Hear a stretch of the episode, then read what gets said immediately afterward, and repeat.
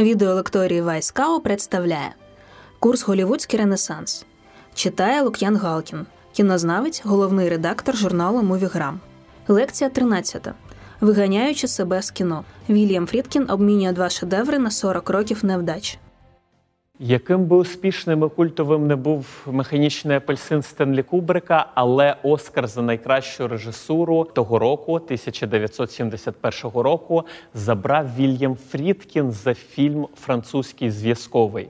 Після того, як він отримав Оскара, у своєму інтерв'ю він сказав. Чесно кажучи, я думаю, із Кубрик кращий американський режисер, аніж із мене. Чесно кажучи, думаю, не тільки цілого року, але й цілої доби. У цьому багато Вільяма Фрідкіна. Вільяма Фрідкіна, який став вельми контроверсійним режисером невдахою, який зняв два славетних касових фільми. А потім десь зник на довгий час, і я б сказав, навіть на довгі десятиліття. Вільям Фрідкін, фільмуючи французького зв'язкового, звісно, прокладав собі шлях до великого наступного проекту, зробивши касовий хід колись про. Бонні Клайд, е, Джек Ворнер, переглянувши стрічку, сказав: поганих від хороших тут не відрізнити. От так само можна було б сказати, і так само власне і казали про французького зв'язкового, який заклав таку собі основу, основу нового антигероя, який йде своїм корінням, здається, прямісінько до нуарних часів. Коли фільм Фрідкіна став хітом, звісно, йому були відкриті двері до багатьох наступних проєктів. І цим проєктом став екзорцист, власне, екзорцист, до якого виявляли скепсис численні інші режисери. Власне, його відмовився свого часу знімати Стенлі Кубрик, його відмовився знімати Артур Пен. До нього скепсис виявляв Майк Ніколс.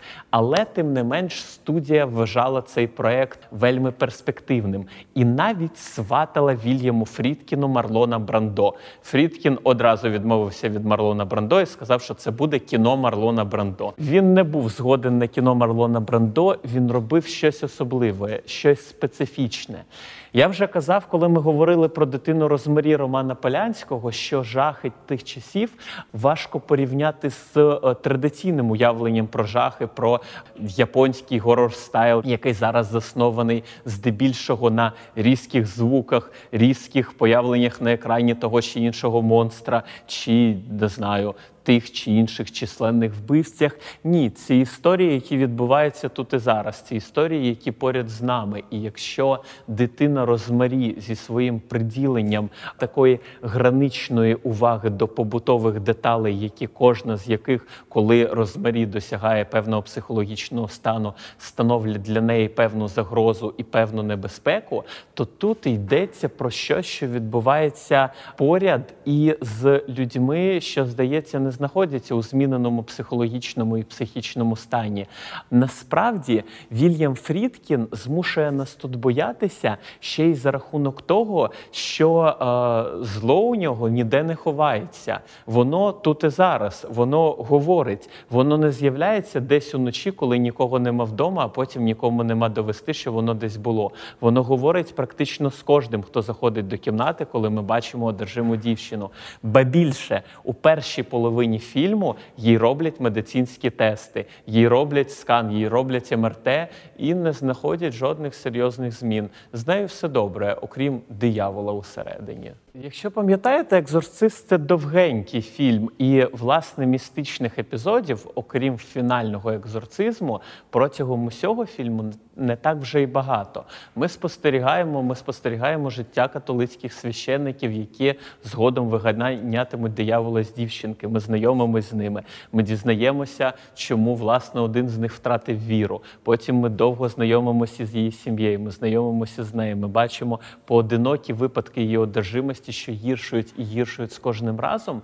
І власне цей фільм він не не живе за законами традиційного жанрового фільму жахів. Фактично, ми десь поринаємо у драму з як і у випадку дитиною Розмарі, із містичними елементами, де фінальне протистояння це все ж таки протистояння не Христа, яке виганяє диявола, а протистояння дияволу, який звинувачує священника в тому, що він вбив власну матір, а той, звісно, несе тяжку провину за її смерть. Фрідкін зробив вельми контроверсійне кіно. Насправді не можна сказати, що дитячий образ це остаточна священна корова для великого екрану. Власне, екзорцист дав основу омену цілій, цілій серії оменів, де дитина виступає дияволом. Але частіше за все кінематографісти дають якусь дають якусь можливість виправдання, не те, що виправдання більш звичного нам сприйняття дитини. У випадку із Фрідкіним ми чуємо, коли дівчинка одержима, вона говорить іншим голосом. Вона, власне, говорить чоловічим голосом. Якщо ми, до речі, пригадаємо сяйво Стівена Кінга, він вчиняє ще тоньше. У Кінга є два дитячих образи: один колективний це власне порубані близнятки, і Денні, головний герой фільму. Жоден з них не є е, демоном чи монстром, чи негативним персонажем. Близнятки є жертвами, привидами жертв. А Денні він власне є, мабуть, майбутньою жертвою, принаймні монстр на це наполягає. Але коли кожен з них з'являється на екрані, ми вже знаємо, що відбудеться щось страшне. Вони маркери чогось страшного, що відбуватиметься на екрані. Денні починає говорити зі своїми надприродніми здібностями, які показують йому щось жахливе. Можливо, батька, можливо, те, що ставалося в готелі до цього, коли з'являються близнятки готель мобілізує свою потойбічну силу і відбувається знову ж таки щось моторошне. Щось подібне відбувається у Вільяма Фрідкіна. Кожна поява дівчинки на екрані, навіть коли вона неодержима, згодом вимагає від нас сконцентрованості на те, що вимагає. Ми сидимо напружені, тому що знаємо, у кожен момент в цю дитинку може вселитися біс, і тоді стане справді страшно. Вільям Фрідкін, як можна зрозуміти з екзорцисти, як можна зрозуміти з е, французького зв'язкового, вкрай сміливий режисер, фільм якого в якийсь момент став одним із тих, про який дослідники кажуть, що вони завершили добу нового Голівуду. Таких типів, якщо можна так висловитися, фільмів є два: це касові блокбастери, про які ми говоритимемо на наступних лекціях, які власне і поховали новий Голівуд і авторські проекти, які ставали величезними касовими провалами. От таким був шукач чи то круїзінг а, Вільяма Фрідкіна, який вийшов у 1980 році, і який навіть на ці вже вельми сміливі і вельми вільні часи розповідав на то вже е, відверту історію. Це була власне термін круїзінг, е, як в оригіналі називається фільм, означає пошук е, випадкового партнера, здебільшого гомосексуального. Саме це і відбувається на екрані. От тільки е, один з тих, хто бере в ньому участь, насправді маніяк убивця. Він вистежує гомосексуалів і вбиває їх. І тоді головний герой, якого вцілив Аль Пачіно, вдається до спільноти і е, вдається до круїзінгу і намагається зловити вбивцю на живця. Фільм виявився настільки відвертим, і в ньому виявилася така кількість гомосексуальних сцен, що видавалися тоді неприйнятними і непридатними, що Фрідкіна змусили вирізати з нього 40 хвилин. Згодом актор Джеймс Франко вийшов на зв'язок із Вільямом Фрідкіним. Якось від нього таки це було у нульових роках. Якось від нього таки добився відповідей і поновив ці сцени. Є у Джеймса Франко такий фільм. Він називається Інтер'єр Садо Мазо Гейбар.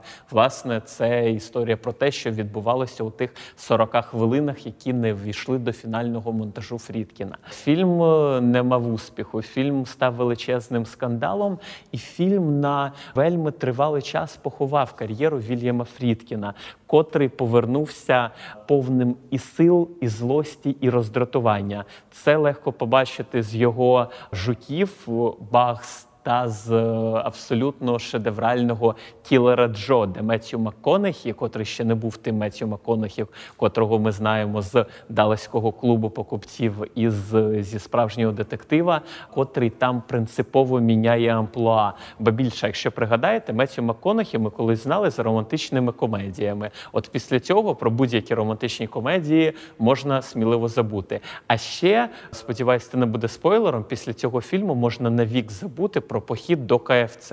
Просто подивіться і одразу зрозумієте, про що я говорю. До речі, Вільям Фрідкін один з найкрутіших режисерів нового Голівуду, чи пак один з найбільших невдах е, нового Голівуду, один з безумовних лідерів 70-х років, який здобув цю репутацію всього лиш двома фільмами, має українське коріння. Його батьки власне емігрували безпосередньо з України. Як хочете, а я цим трошечки пишаюсь. Це була лекція з курсу Голівудський Ренесанс від Лук'яна Галкіна кінознавця та головного редактора журналу Мувіграм. Проект Вайскау реалізується за фінансової підтримки проекту зміцнення громадської довіри UCBI 2 що фінансується Агентством США з міжнародного розвитку USAID.